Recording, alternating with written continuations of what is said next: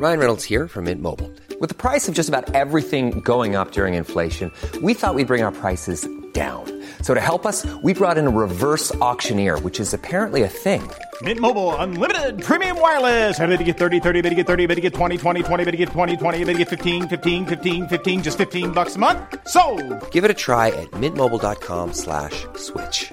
$45 upfront for three months plus taxes and fees. Promo for new customers for limited time. Unlimited more than 40 gigabytes per month. Slows. Full terms at mintmobile.com.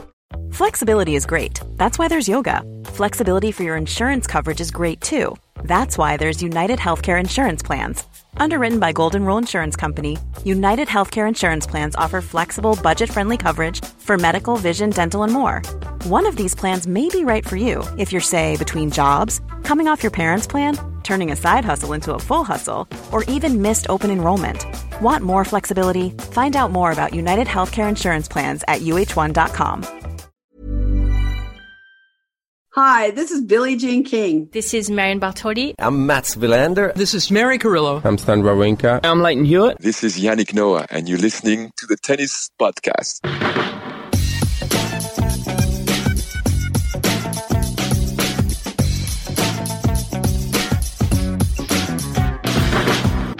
It's three minutes to midnight, and uh, Madrid is over. Catherine is eating her twiglets, and she's safely back in her apartment after spending a week presenting live television coverage of the tournament in Madrid.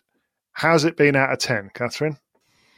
Oh, better since I've had my twiglets. Um, Yeah. Do you mean my experience of it or my sort of objective assessment of the tournament's quality? Oh, crikey. Can we have both? Uh oh, good. I mean, I would say the what's our benchmark? What's our metric? You weren't expecting Ooh. it. It's te- ten out of ten, David. It's all been Yeah. great. Move on to Is- Matt. is Miami the benchmark? Uh, yeah, Matt, uh, what have you made of it? I see. I've I've kind of for, for quite a lot of the tournament. I told you on Thursday that I've just enjoyed it because I've just been sort of watching it without working on it, other than recording the podcast, and I think that's meant that I've just been able to really soak it up. Yeah, no, I think it's been good. Um, I, I've had some issues with the scheduling, which I've found difficult to overcome. I, I, I really don't like the way they scheduled the tournament front heavy for the women and then sort of piling up all those important men's matches at the end. I thought the fact that the women's final was scheduled between the men's semi-finals was was not right, really. But a lot of good tennis was played, that's for sure. Mm, yeah. A lot of different tennis as well because of its altitude, that tournament. I, I think that that is one of the things that is going to be very interesting to follow over the next two or three weeks is whether any of the results that we've seen in Madrid Mm. feel relevant to what comes later. That that's always been an issue, hasn't it? Um, so let's start with that women's final because I agree with you. It's a it's it's a bit of a shame the way the scheduling ended up placing it in the tournament, but at the same time, that had such a big match feel to it. That felt Aryna Sabalenka against Ash Barty as as the perfect final in a way because of all the build up, the fact that they they've played several times. In the end, it was um, it was Aryna Sabalenka who who won the title. Six loves three six six four. Her, really took me aback that this was her tenth title. I had no idea that Aryna Sabalenka had won that many um, for a player who hasn't gone what beyond the fourth round of a Grand Slam tournament. But Catherine, your your assessment of what you saw from from Sabalenka in that final, because I mean, it was it was not straightforward, but it was quite a sight. Yeah, well, first set was kind of exactly what you predicted. Um, just breathtaking, bulldozing tennis. Um, unplayable, unplayable for this world number one. I think un- unplayable for any world number one in history. Just unplayable. That first set, six love to Sabalenka, and then What was she doing? just hitting the ball very hard in all the right places. I mean, that's that's what, That'll usually get that's done. what winning points is all about, isn't it? there was one return which knocked Barty over. Yeah, I mean, it. I was it- driving yeah. at this point. Blimey. Yeah, it was breathtaking stuff. It was make you gasp tennis. Except except it wasn't even that surprising because that's the tennis she'd be playing she'd been playing all week. It's ju- it was just surprising that it was the world number 1 down the other end of the court.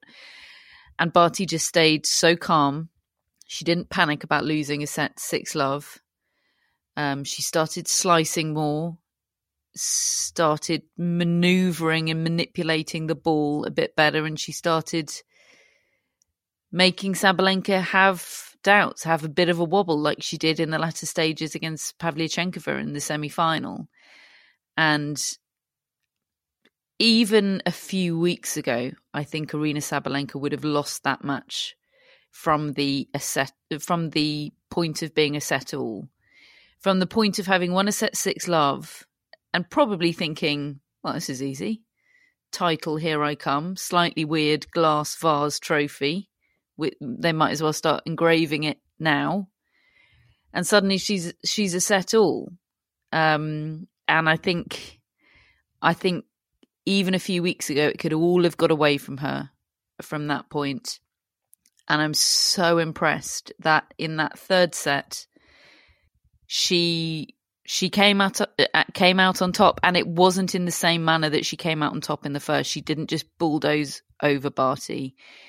She had to hang tough and be patient and be focused and wait for her opportunity. And these are not words that we associate with Aryna Sabalenka.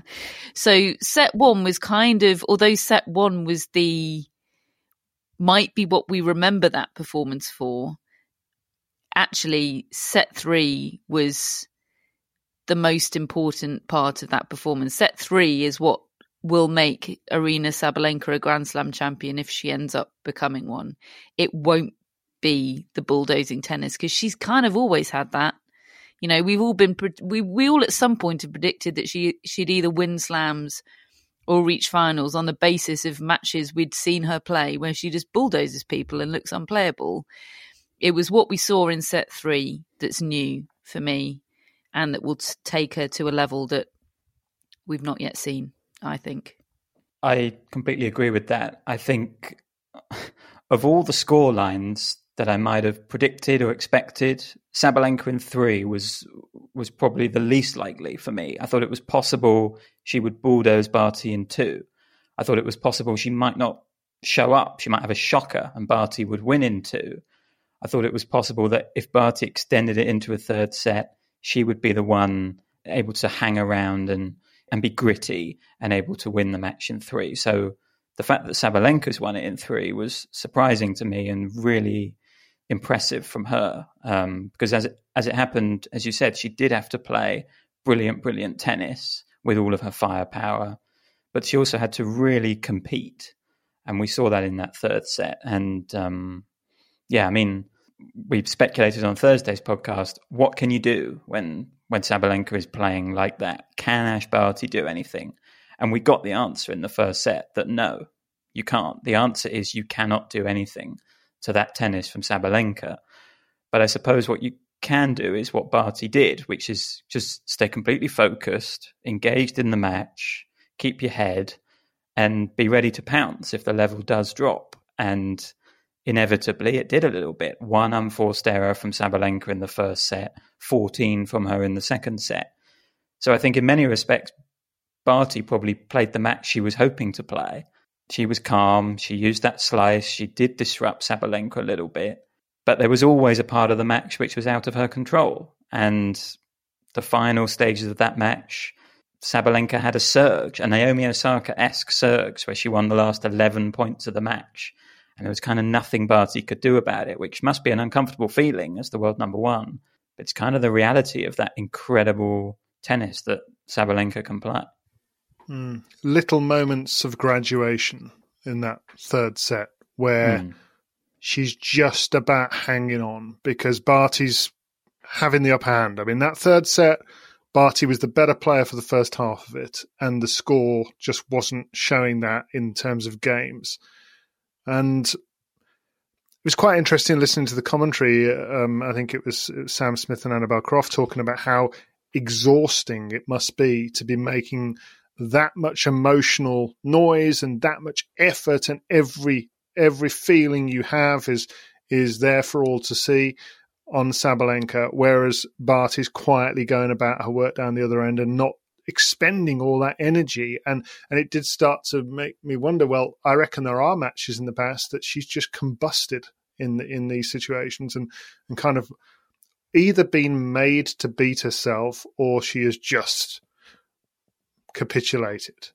And on this occasion, she just around, about hung around long enough and has that ability to suddenly find it again and strike and forget it. She has a forget it game. You know, if you if she's on, there ain't much you can do because it's not just power; it's direction. It's and it's sometimes very very difficult to predict which way she's going. That's another little thing she has in common with with Osaka. I don't think it's quite as as um, sorcerous in its angles, but but I still don't know where the ball's going sometimes, and then it's just gone. You know, and it, and she makes. I mean, Barty did a fantastic job to make that a good match because she has been steamrolling really, really good players all all week long, and that's what that's. I picked her to win the title halfway through that Kasatkina first round match because Kasatkina is a good player, you know, and she was just making her look like a hacker. Mm. Yep, you went there, David. Well, I mean, look, I can't say I, would have picked it from the draw. You know, I, it was just a feeling in that match. You know, I, I, had we been looking at the draw at the start of the match, I don't think I would have said Sabalenka's going to win the tournament at all. Um, you know, and I think that that's that's where you get the benefit of seeing these matches. But um, why are you looking at me like that, Catherine? what? I've I've seen more gracious victories. Put it that way. D- David, a question for you. Yeah, go on. Does it make you feel differently about picking Sabalenka for slams? For example, the French Open, because for me, I'm, I'm, I'm very aware of what you said at the start of this show, how relevant are the Madrid results going to be because the hmm. conditions mm. are such an outlier there. But I think for me, I, I need to see her do it at a slam before I can pick her to do it at a slam, if that makes sense. That the pressure there is different, it's bigger, and she's not been beyond the fourth round, as you said. I mean, she's only pretty much lost to Serena, Muguruza, Barty this year. I think Kanepi once as well. And I've I've seen her be able to put this incredible tennis together now for several matches in a row, which I feel like I feel like she hasn't really done that before consistently, and she's doing that now. But if we're if we're talking next level, for me, the slams she still doesn't quite sit alongside the absolute favourites because she'd have to come out of nowhere at those events, and it, it's been done but I'm not going to pick it. But I don't know how you feel about that. Can I give you a Matt esque stat? Please. No player has ever reached the top five in the world without reaching a Grand Slam quarterfinal. And Sabalenka is now number four in the world as a result of her exploits this week. You dropped that stat on Prime and I gasped. It was so good. oh, I, sure, I assumed you'd given her that. no, I have to correct Max. Um, Max Prime's stat stat man in the gallery, who hopefully keys through to me in my ear all all throughout the day with stats, hoping that I don't already have them. And every t- every time I end up going, yeah, yeah, I've, yeah, Matt gave me that. Yeah, I've got that. Yeah, yeah, yeah. And Matt's like, oh, you and your bloody superpower, Matt Roberts. And he finally had a killer stat that I didn't already have. That's a belter. Mm. That is that is an incredible stat, isn't it? To to answer your question, Matt, I mean, I would put still put the French Open as the fourth most likely breakthrough for her. Oh, wow. I don't. I, I don't. Wimbledon. Yes. Yeah. I, I don't see her. being the favourite for the French Open. I think it's Have- such a different. have you ever seen her play on grass, David? Are you Yeah. doing a Are you doing a, s- a Sebi Korda? Yes, I have. yes, I have. Okay. I think she didn't. She reach run the at final Eastbourne. win Eastbourne. Yeah. yeah. Yeah, Okay. I think. Look, you, you, when she starts hitting those strokes, I, I always have Wuhan in mind when I when I Hmm. think of of her on a Wu, fast. Wuhan Bulden. Yeah, I always think of her on a fast surface, and that's what she can do with it. Um, so I, I think she's got more chance at the others. But I had Wuhan in mind when I picked her to win the Australian Open two years. You know, we've all been burned. but she's further down the line now. I mean, Mm. Yeah, no, I, the- I, she's a better I agree now. with both. of you. I completely agree. I was completely swept up in her tennis. I think this is a significant and lasting step forward. I don't Hmm. think this is a flash in the pan. But equally, until I see her do it, I might not be predicting her to do it because once once bitten, twice shy. Although uh, Matt, you are always the one that when we have this discussion about Sabalenka, you point out that she's had some rough draws and she's actually lost to very good players a lot of the time in in slams. Sort of results that on paper, you know, second round, third round, don't look great. She's losing to very good players. Yeah, I don't think she's had a really bad slam loss.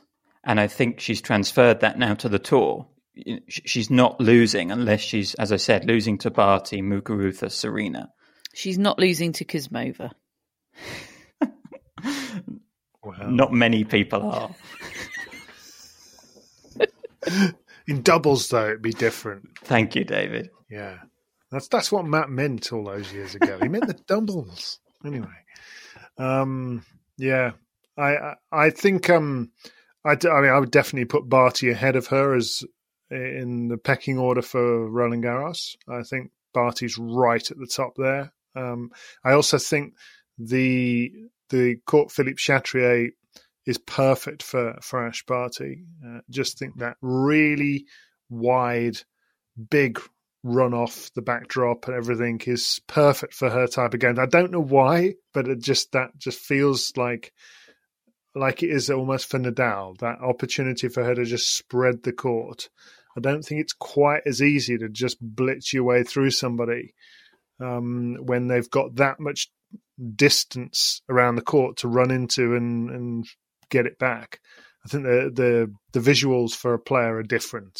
Uh, there's there's a lot of factors there, um, but it's it's yet another fascinating ingredient that goes into these tournaments coming up over the next um, few months. Where is Sabalenka in your order behind Barty?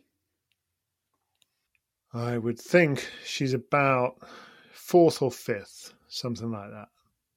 You know, I, I, I think you, you'd have to put Simona Halep ahead, um, and I think Iga Swiatek would be ahead, being the defending champion. Um, she might squeak into fourth, but then I also think Would you put know- Muguruza ahead? Mm. I would put Muguruza ahead, I think. if fully she's fit, I think I think I would as well. Um, and then I think where do I put Serena Williams because she beat Mm. Sabalenka just a couple of months ago. That increasingly looks like a great win, doesn't it? Yeah, it was it was a really good win, uh, and I think I my mind always goes back to that quote from Williams when she, the sudden realization of what she was faced with, and she just said, "Oh, you want to go power?" Okay, and she just loved it. She loved that gauntlet being thrown down, but she recognized that she was up against somebody with similar firepower, um, even to her at her best. So it's going to just be really, really interesting. I, I think Ash Barty's um, canister, to use a bit of our recent parlance, is going to be interesting to witness as well, just to see whether there's any using up of her resources over the because I mean she's had a lot of tennis and now she what she's playing Rome, I assume. Mm. I mean it's it's a lot. Yeah, I- I'm sure we'll get on to Rome, but I think she's in Sabalenka's quarter. So they could meet for a fourth time in the last few weeks. Um, yeah, I mean, she doesn't strike me as someone who really pushes herself to the absolute brink when she plays. She, I, I feel like she's very aware of her energy levels and what she needs to win a match. But I agree, she is playing every week at the moment. This it, it must be a factor, fatigue. I, I guess that I guess the two weeks between Rome and Roland Garros could could end up helping her. She can play Rome, Yeah. then she's got two weeks ahead of Roland Garros. I, don't think it's going to be a factor personally. I think she looks fresh. She looks happy. Mm. She's so fit. I mean, what an athlete. As long as she doesn't get any injuries, I think she's just loving the challenges out there. Um, and and at the moment, there's still a freshness about her. So I think she'll be all right. Uh, and as you say, there's those built-in gaps. Burrow is a furniture company known for timeless design and thoughtful construction and free shipping, and that extends to their outdoor collection. Their outdoor furniture is built to withstand the elements, featuring rust-proof stainless steel hardware, weather-ready teak, and quick-dry foam cushions. For Memorial Day, get 15% off your Burrow purchase at burrow.com slash ACAST and up to 25% off outdoor. That's up to 25% off outdoor furniture at burrow.com slash ACAST. I'm Sandra, and I'm just the professional your small business was looking for. But you didn't hire me because you didn't use LinkedIn jobs. LinkedIn has professionals you can't find anywhere else, including those who aren't actively looking for a new job but might be open to the perfect role, like me. In a given month, over 70% of LinkedIn users don't visit other leading job sites. So if you're not looking on LinkedIn, you'll miss out on great candidates like Sandra. Start hiring professionals like a professional. Post your free job on linkedin.com/people today. Hello, Tennis Podcast listeners. David here. Now, you might know that I love a bit of cooking, and I think I'm quite good at it. But if I'm honest, even I get fed up trying to work out what to do every night. That's where Home Chef comes in. Being able to put together a delicious meal without the long prep and the cook times, well, that's pretty cool. Home Chef provides fresh ingredients and chef designed recipes conveniently delivered to your doorstep to simplify your cooking experience. They have over 30 options a week and serve a variety of dietary needs, so you don't have to worry about what to make ahead of time. Not only is it convenient, but it's economical too. Home Chef customers save an average of $86 per month on groceries. Now, for a limited time, Home Chef is offering Tennis Podcast listeners 18 free meals plus free dessert for life and, of course, free shipping on your very first box. Go to homechef.com slash tennis. That's homechef.com slash tennis for 18 free meals and free dessert for life. You heard it right. So, there we are, Aryna Sabalenka, the champion in Madrid, and uh, and a quite fantastic performance. She did a little dance at the end, which uh, which I don't, I don't know what that was in reference to, um, and I won't be trying to replicate it anytime. It was an soon. original. Was it? Oh. well, I liked Either it. that or something from TikTok. Right. I don't have TikTok. And then she very nearly had the trophy blasted out of her hands at the shock of the confetti cannon. It does Mm. take you by surprise, doesn't it? Especially because you hear the bang first, and then you're like, "What the hell was that?" And then you're, "Oh, there's the streamers." I, I think if anything involving a cannon is happening in your proximity, you you should be warned about it. yes, yes, uh, I think you're right. A- any first-time winner there jumps up in the air. Uh, Rafael Nadal just sort of shrugs. But, um, anyway, he got knocked out long ago. Um, actually, uh, on that subject of Nadal losing 6-4-6, he lost to Alexander Zverev and then Dominic Thiem. What, what did you make of them before we get on to the the people who played the final? Um, obviously, the, this event took place uh, later than the women's tournament for all the reasons we've talked about in terms of the scheduling. So, but when we spoke on Thursday, I can't even remember if Nadal had played by then uh, against Zverev. But I mean, no, I don't think he had, had he? No. Uh, what what um are there are there is there any cause for concern, Catherine, in what you saw from Nadal in Madrid in terms of his prospects for the next two or three weeks? No, I, he wasn't very good.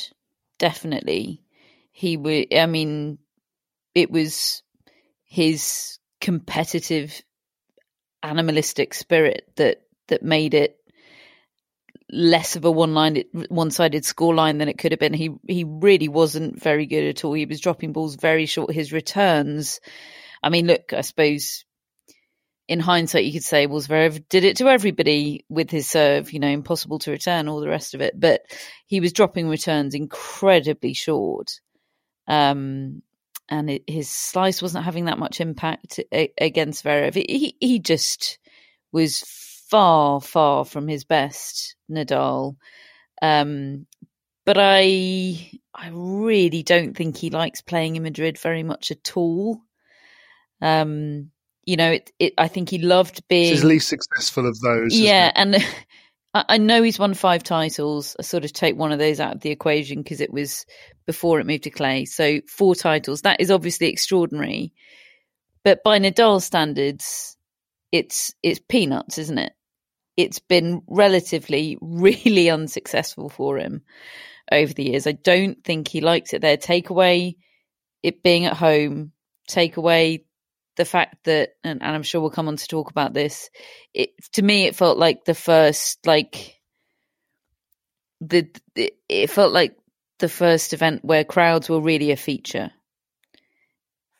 It, there really were crowds in Madrid. You you heard them, you felt them, they affected things, and I think he loved that. But I, I think it was bad from Nadal, um, but I don't read too much into it for Roland Garros. Other than that, he could probably do with a with doing all right in Rome.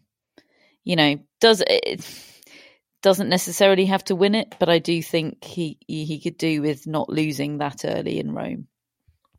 Yeah, I agree. I, I, thought he started the match quite well against Zverev. He was four two up, and then in and then in his own words, he did a disaster. Oh, it's, such great words.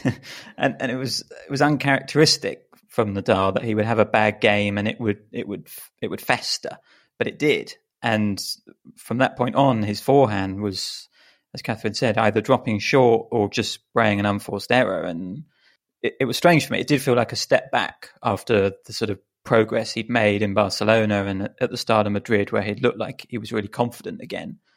Um, but I do think there's something in that matchup against Zverev that, that, that is becoming quite an interesting head to head. Zverev's won their last three, their last six sets. Nadal still leads the head to head 5 3. But if, if you dig down into that, even some of those wins were very hard fought. Five sets at the Australian Open, saved a match point in Indian Wells, three set final in Rome where the rain intervened and sort of stopped Zverev's momentum. I think there's something in that matchup that Nadal doesn't like. Is it Djokovician? Well, exactly. One of the explanations I have is that Nadal loves to hit his forehand into right-hander's backhand, but that is playing directly into the Zverev strength in the same way that it is when he plays Djokovic. So it almost feels like it's one of those matches when Nadal has to has to adjust to his opponent rather than the opponent having to adjust to Nadal, which is so often the case. Um, I think Zverev's wins recently have come in conditions which have favoured him indoors and at altitude. So it'd be interesting if they play somewhere else. I believe they're in the same quarter in Rome, which I think would tell us a lot more about how that matchup could potentially unfold at Roland Garros, for example. Um, but yeah, not a great week from Nadal, but it, it, doesn't affect how I view his Roland Garros prospects. Um, for Thiem, I was quite disappointed by his performance in the semi-finals. Certainly, while I was watching it, quite a lot of sloppy errors. He didn't didn't feel like he really had a lot of, a lot in him. He wasn't. He, he wasn't didn't get going, deep. did he? Never got going. Um, but if I take a step back, I think it's a, understandable that he would have a setback after not playing for six or seven weeks. And I think he wasn't too worried. I think he got what he wanted out of Madrid, possibly even more. And he's really viewing this as building towards Roland Garros. And, you know, I'm, I'm more positive about Dominic Thiem than I was before the week because we saw him play some good tennis. He was surprised he got as far as he did, didn't he? Wasn't he, yeah. Dominic Thiem? Um, yeah, he wasn't expecting to reach the semis. I wonder how much he needs from here to become a threat has he got enough time? uh, there's definitely time. It, it it will be interesting to see what he does with his schedule. I mean, I think I think if he wins Rome, fine, he's set. If he loses, let's say he loses, That's unlikely though, isn't it? Because I mean, he, you know, I, I, I'm only saying that in that he's still semi-finals, final of Rome, he's fine. Let's say he goes out quarterfinals of Rome with a with another subpar performance, could take a wild card into Geneva, something like that. You know, I, I could see him thinking, yeah, I'll Hmm. I'll sign myself up for some more matches, but I don't think he's going to be pulling the trigger on that before before he sees how Rome pans out. Yeah. I'm also mindful that he went into the US Open in no form at all. He got he got absolutely thrashed by Krajinovic in the Western Southern Open. Yeah. And then he's he, he used those early rounds of that tournament, which I think you can do a little bit more with the best of five sets and being seeded. I can't think of an unseeded player. Hmm. Potentially John Isner. If John Isner's unseeded, he's dropped out of the top thirty. I don't know where he would be with the seedings, but there's there's not many unseeded players that I would think would cause Thiem that many problems over five sets on clay. It's if he has a decent Rome, he might go to Lyon or Geneva, but even if he didn't, I think he can he can use those early rounds to to build some confidence and some level on the clay. I think he'll be fine. I do. Yeah. He uh, he did well actually to get through Isner, the man Mm. you mentioned, because Isner really played some fab, fabulous tennis in Madrid. He looked a real threat, didn't he, on that court, and won the first set against Thiem. And I thought he was going to take him out. I really did, and uh, and I actually think that's quite a credit to Thiem that he found a way through that because there are moments when Isner's playing like that where the opponent is just kind of irrelevant. Um, they don't. I think you said to me, Catherine, halfway through that match, I have no idea how well Dominic Thiem is playing because Hmm. he's not really being able to do anything. He can't, he can't get the ball back. He can't actually get. It's it's it's kind of like physically po- impossible for him to get to the serve. So how can we know whether he's playing any good or not? Yeah, I, I can't imagine anything worse than than playing John Isner. I mean, generally, but also pff, your Dominic Thiem, you're on clay, and at and at altitude. You know, M- Madrid, Madrid is often compared to Indian Wells, isn't it? In terms of the way way it plays, the ball sailing sailing through the air. It's obviously the exact circumstances different, but the the comparisons certainly are there and Thiem won his first Masters title in Indian Wells, played some of his best tennis. You know, you've got clay beneath your feet, and you're looking down the other end of court, you see a big lump of an American, and uh, and you might as well not be there. you're just trudging from side to side. I mean, it must just oh, what a, just awful. Just yeah, I mean, And the but, ball's coming down at angles that you're just not used to. Yeah, look, I'm exaggerating for comedy effect. John John Isner had a lot more to his game uh, than just the serve in Madrid. It very much conditions assisted, I think.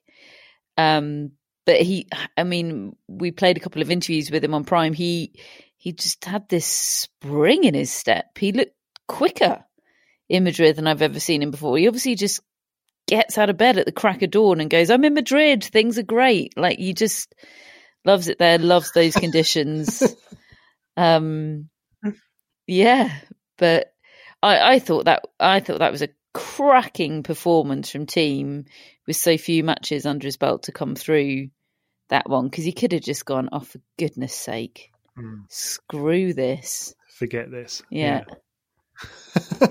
other other half of the draw, Matteo Berrettini came all the way through to the final, which is not what I expected. I thought my man Casper Ruud would take him out, um, as we know, um, but he got he got done in in the semi-finals.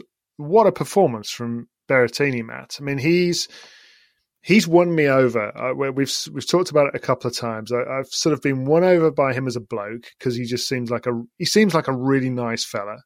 Um, it comes across very well in interviews, and his game. We'll talk about the final in a minute, but I mean his game is is really potent, and he's he looks like there's actually room to grow yet further to me. I've been trying to work out whether he's a much better player than I realized or whether he's improved a lot.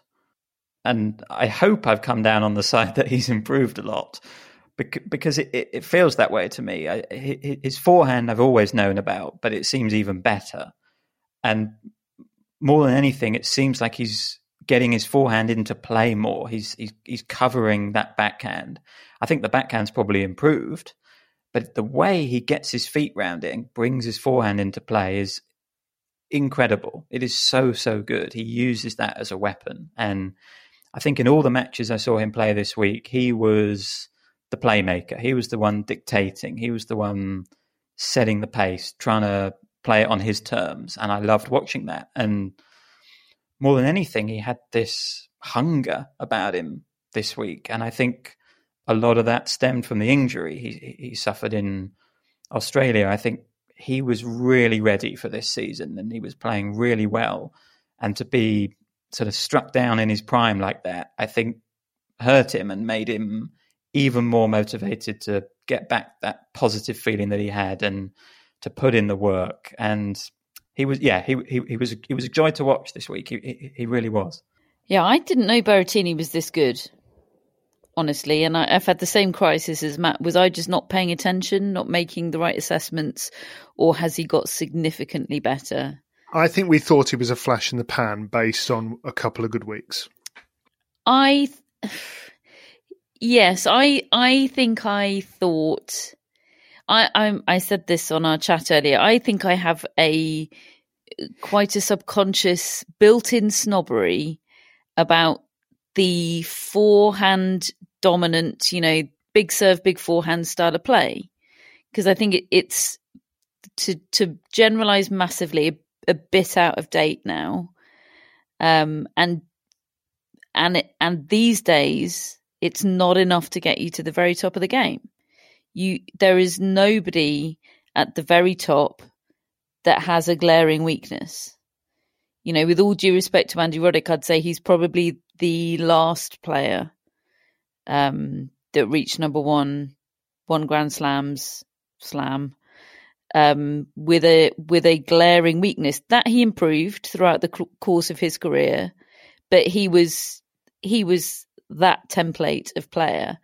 Um, and look, I, I, loved watching Andy Roddick. He was one of my favourite players. I'm not, but I do think very generally I've developed a snobbery about that style of game, and I had sort of filed him away in that category. And I suppose very broadly he is that.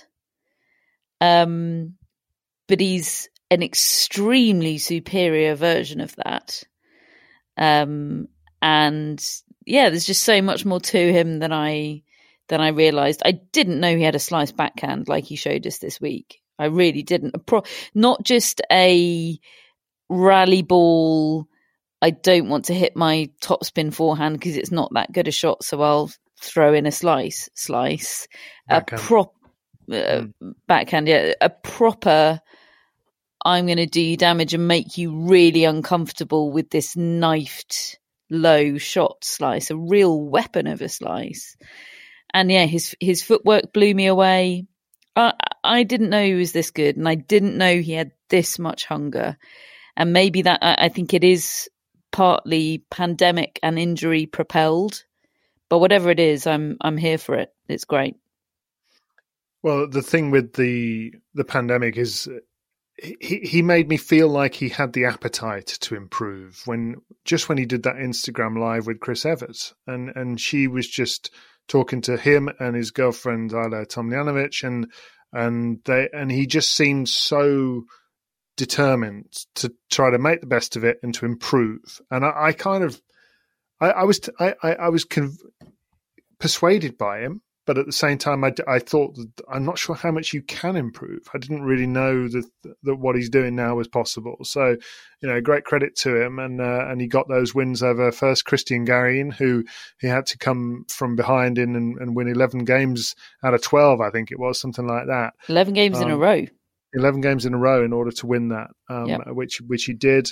Um, and uh, and yeah, he, he did he did a brilliant job. I mean, he's he's an interesting story. He's coached by Vincenzo Santopadre, a former player who was around when I was on the ATP circuit as a communications manager. I remember going to his dad's restaurant once in Rome.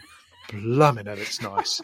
Anyway, best restaurant I'd ever been to in my twenties, um, and his his manager is Ivan Ljubicic, which is you know Ivan Ljubicic has got a, a, a management agency, which is all a bit strange because he's also Roger Federer's tennis coach, um, and he's not his manager. So uh, you know exactly how it all works. I don't know, but I'm not that surprised that Ivan Ljubicic is, is somebody's manager and agent because he was the first in line at the ATP University in 1998 t- to talk to the financial expert and get lots and lots of advice about all that. And he um, he's always had his head screwed on like that. But um, I, I think Berrettini seems just like he's going in the right direction, as we've seen from his results. Um, he's what ten in the world, and uh, and he's made this final, and he's faced Alexander Zverev, and he led by a set to love. Um, cracking set of tennis, have to say. Um, tie break that he led five love. Berrettini. Eventually, it was pulled back to five four. He had set points. Then Zverev had set points, and eventually Berrettini won it. But Zverev came back to win the match, and I sort of felt like I don't know what you thought. My feeling generally was that experience won the day on that stage, in that Zverev wins these tournaments. He hasn't cracked it at slams, but he wins Masters 1000s tournaments. And what was that? His fourth one. Um, I think he just he outlasted him. Really, what did you think?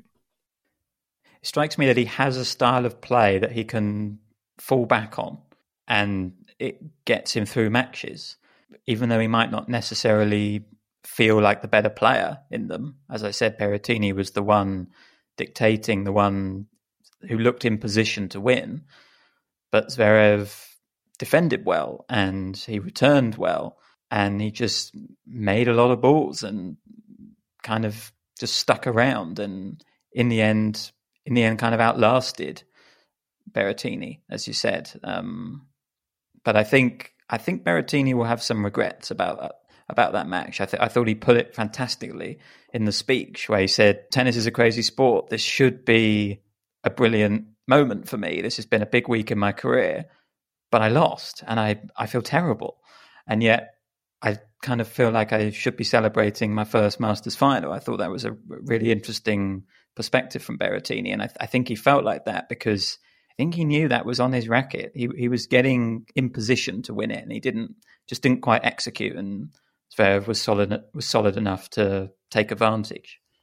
Yeah, Daniela and Greg in in the Prime Studio were sort of uh, looking on at that defeat for Berrettini as sort of wise elders sort of nodding along going this is this is a pain you have to go through in order to achieve in the future. They they definitely shared your your view matt that he lost that match due to his inexperience. Um Zverev I think did a great job of falling back and exploiting his greater experience of using that as a well of confidence. Um, but that match was absolutely on Berrettini's racket, and I hope he, he, yeah, he was the playmaker out there. Which, given the kind of tennis that Zverev had been playing all week, is is pretty incredible. Um, and I and I hope it does hurt because hungry Berrettini, point to prove Berrettini, is something I've really enjoyed. And if this this is a pain that makes him hungry for six hungrier for success in the future, then then um, at the risk of sounding sadistic, I'm I'm, I'm glad he's going through it right now. That sounds horrible, doesn't it? I hope I hope uh, I hope I've explained that sufficiently to not sound like an absolute maniac.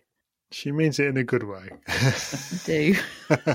um, so Zverev wins this title. Um, I still feel quite empty really when I watch his matches at the moment because I think this is the first big title he's won since the allegations were made against him late last year by his former girlfriend Dalia Sharypova.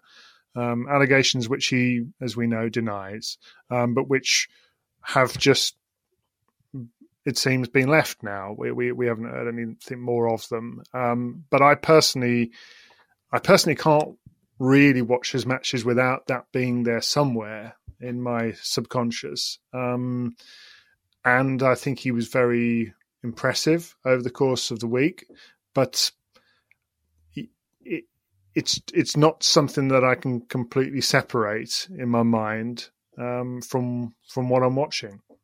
Can you? No, absolutely not. Look, it's it's it's my job to talk about the tennis, and I can I can talk about the tennis. You know, my job is to ask questions about the tennis, and and his tennis was brilliant this week. But on a on a personal level, do I find find joy in watching it?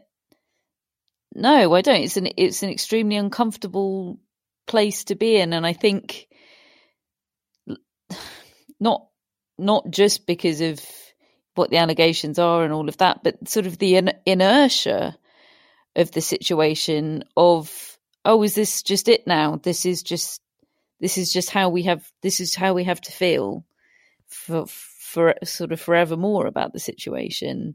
You're sort of waiting for some sort of not resolution but but progress or action something you know that i feel a real anxiety and inertia about it about it all.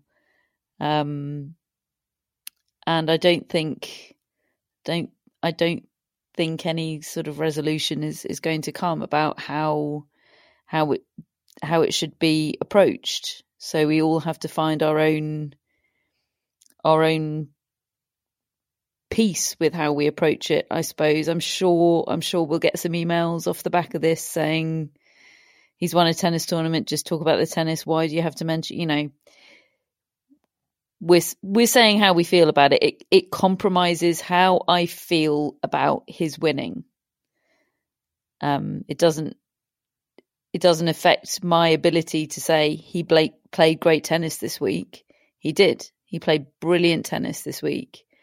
Um, he was a worthy winner, and as the rules stand, he is absolutely has every right to be playing on the ATP tour.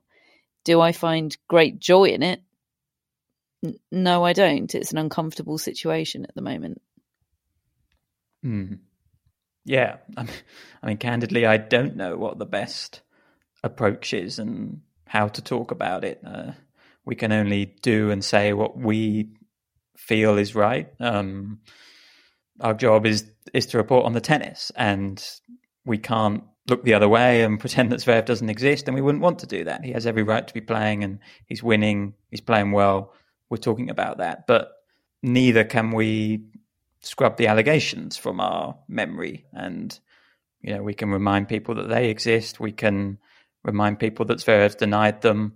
And we can remind people where they can read Olia's story and that that should be listened to and respected. And I guess I'm most mindful of, of, of our tone, I guess, when we talk about Zverev, you know, just, just trying to keep all that in mind while focusing on his tennis and just not being sort of overly heavy handed with praise, you know, that we might shower on him. Um, that's that's kind of the approach I've decided to take, and some people might think that's wrong, but that's that's kind of just how I feel, and I think you're both the same. Mm. Mm. Do you think he's shown anything uh, with this victory that would lead you to believe, like we've talked about, with Sabalenka that there's more on the horizon for him in terms of success? Look, he was brilliant this week. He has won Madrid before in 2018. I don't personally I don't think he's shown us anything new or a new level that we didn't know he had.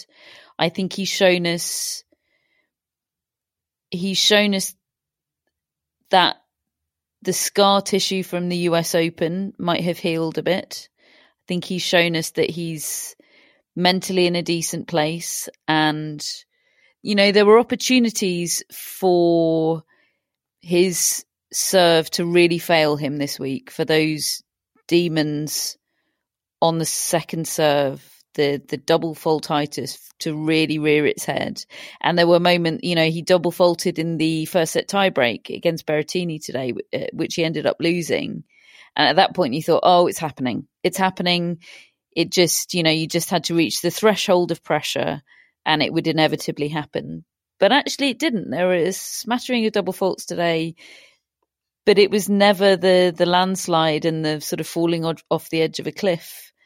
Um, so I I think he's shown us that he's, you know, in a good place. I don't think he's shown us anything new this week that we've never seen before. I think we we knew that he had this level in him. Hmm. Yeah, he, he basically needs to do that at Roland Garros up against.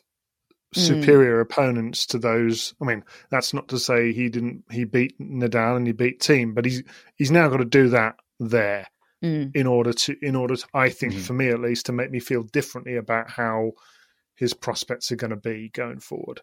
Mm. And and look at look at the winners we've had, Sabalenka and and Zverev. I it's a very tricky trick tricky one to articulate because I really don't want to take anything away from them. But I don't think we're going to have the same winners next week in Rome. You know, the conditions are a factor in Madrid.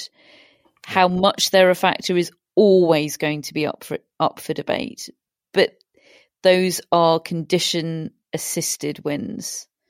And that's what's wonderful about tennis, the fact that conditions vary so much, probably more than any other sport. Um, but yeah, time time will tell. What a boring hmm. what a boring conclusion to that point I was making. I always only time that. will tell. Indeed. Um, right, let's rattle through a few more things. Uh, electric line calling on clay, yes or no? We've had it this week for the first time. I quite like Fox. I like the oh. video replay. Mm. That's not having it. It's a big no from me. I, I think it works on hard courts and grass courts because while it's accepted that that there's a margin for error, it's the best evidence you have of where the ball landed. The problem with on, on clay, you've got direct contrary evidence, which is what you're seeing with your eyes. But some would say, Matt, that actually what you see with your eyes with the mark can be deceiving because there's the scatter of the top dressing. Yeah, I'm sure, but they're very good at reading marks. They've been doing this for years. They know how to read marks, and I think if they get the wrong mark, that happens. That I think is where technology could be used to identify the mark. Or I'd like to see them use the line judges more. Get the line judges yes. up to, to point to the mark. I just like think in the '84 final with McEnroe. Yes, yes. Okay, Great yeah, no, no, that's yeah, I'm I'm definitely here for that. They've had a tough year, line judges, line judges, haven't they? Let's let's elevate them. let's make them the stars of the show. Um, I, I I just didn't hate old Foxtenn as much as a lot of people hated it this way. I don't think it's the perfect solution. I, I think 1984 style line judges mm. probably is, but um, yeah. Okay. I, well, unpopular opinion. I didn't hate it. Let us know Matt what you think. now hates me. No. Just a difference of opinion. It's all fine. Um, now, in the doubles, in the men's doubles, we had uh, a hell of a comeback from Horacio Zeballos and Marcel Granollers, who lost the first set 6 1 against Nikola Mektic and Domate Pavic, came back and won the title. I think it's the first Spanish player ever to win the doubles title, which is uh, which is a heck of an achievement from Granollers. So well done he to was, him. They were chuffed to bits, they were. You wouldn't have given them a cat and hell's chance after the first set. Sam Smith said in commentary it was barely worth sweeping the court after the first set. oh goodness! It really it was that one sided, and with the scoring system in doubles, no ads, and obviously the match tie break, it's it's quite rare to get really one sided score lines yeah. because it is it is an evener, a, leveler. That's what you say, isn't it? That's not a word, evener. What am I talking evener. about? Um, it's, it's, a leveler. The, the, the, scoring system is a is a leveler. Um, so you know, real marker of how dominant Mektic and Pavic were, and they were aiming for a sixth title of the season, I think. Wow. Mektic Pavic, I mean, they've just been utterly dominant. So that was a massive win for Granollers Zeballos. And who won the women's doubles? Siniakova and Krejcikova. Oh yeah, who we talked about earlier this year. That's Mm, fantastic. the, the they were Roland Garros champions in 2018, so you might have to think of them maybe as favourites to go and do that again. Mm. Oh, we should watch with interest. Now, Rome is coming up. Starts um, well, it's already underway, isn't it? Um, and there's there's some great early round matches. I mean, it's just absolutely packed draw. Um, Dan Evans is up against Taylor Fritz as we record it um, just after midnight. Uh, That's coming up in about seven hours. Um, winner to play Novak Djokovic in round two. Uh, in th- so so that you know that could be a, an Evans Djokovic rematch from Monte Carlo. Uh, Jannik Sinner against Ugo Humbert. Winner to play Nadal in round two. Hubert Hurkacz against um, Lorenzo Musetti. Uh, possible Karatsev and Medvedev second round. Blimey, I wouldn't mind that. Uh, Djokovic could play Tsitsipas uh, and in the quarters, and Nadal could face Zverev. And in the women's draw, Osaka and Serena in the same quarter. And when we actually looked at the sort of the projected quarterfinals from the draw, absolutely barnstorming it was. However, unfortunately, uh, we're not going to have Bianca Andreescu in the draw because she has decided not to play, not to travel to the Italian Open. Um, she said because uh, she was at risk of uh, having to isolate again, even though she'd uh, tested negative following her positive recent COVID test. So, um, yes, Bianca Andreescu is uh, is not going to be playing in Rome. Is struggling to catch a break. Yeah, she really is, and it's a shame. Uh, a Mm. couple of other bits of news. Um, two players who've separated from their dads as their coaches. Sophia Kenin um, recently has uh, has decided to do that. Um, she said she'll be forever grateful for her dad's sacrifice and contributions, but is excited to put together a new technical team. Um, doesn't sound like that's been the easiest thing in the world, really, for Sophia Kenin from the way she's uh, spoken. Caroline Garcia is somebody who's, I think people have been talking, me included, about whether she should try to add to her coaching setup for years. Um, but she's always had her father, Louis Paul, by her side. Um, and she's decided she needs a new approach if she's to win big titles. And she's going to work with the, the veteran coach, Gabriel Urpi, who's, um, who's, She's been training with at the Rafael Nadal Academy. Uh, she said it was her decision. So it'd be very interesting to see how those two both get along in the next few weeks. So that's pretty much rounds up everything tennis wise. Mascot time. And we have got an absolutely belting pair of mascots for the week. Uh, you'll have to might have to correct me on pronunciations here. I'm going to try my best. Uh, British short hair cats, Chibi and Stephanus. How? Well, we're good is confident that? about Stephanos, aren't we, pronunciation wise? Is that a Tsitsipas I'd like to think so, after, anyway. Um, It is. Oh, it absolutely fantastic. is. They're beautiful, aren't they? We've got a picture of them here. White, fluffy cats. Should Petros Tsitsipas be offended that Chibi Chibi isn't Petros? Well, no, I think Chibi's older. Oh, okay. Mm. So the next one might might have to be Petros, which I'm pretty sure would be the first creature named after Petros Tsitsipas in the world. I think Petros should be fairly pleased with how things are going, really, generally at the moment. Yes. Um, Yeah. so um, we have our own mascots. Uh, I have Rogue, right? Rogue. We had a cracking week. Well done on inspiring me. Uh, Matt has got Scousel Mousel. Uh, Catherine's got Zeus. Billie Jean has been down the pub all week, uh, disgracing herself, getting uh, getting absolutely legless. Uh, Billie She's Jean been King. living my best life.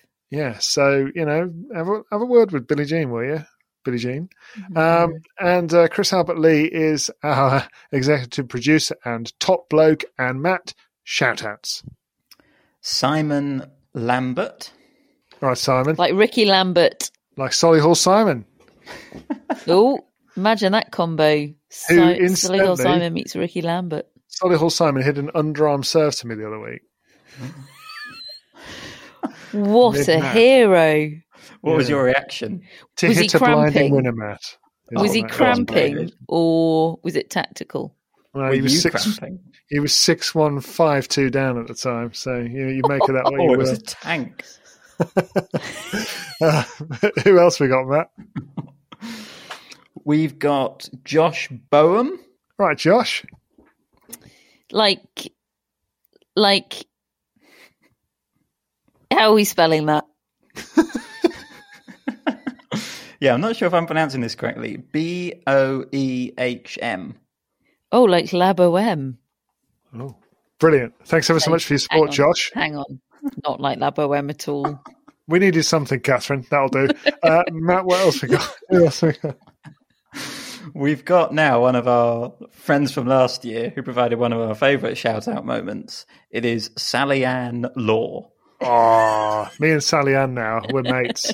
She wrote to me, did Sally Ann after that, and uh, we've become pen pals. So, um, you know, we're not related, but you know, we get on. You could And be. She's got a cracking name. Uh, so there we are. Thank you all for your wonderful support uh, in our Kickstarter, which crowdfunds the tennis podcast so that we can produce all these shows at the middle of the night. And um, yeah, we'll be back again a little bit later in the week on Thursday to look back or to look at what's gone on so far in Rome by that point.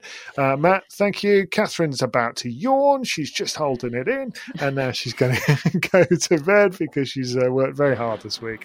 Uh, thanks, all of you, for listening and for your, your nice words and letters and, and support. And we will speak to you soon.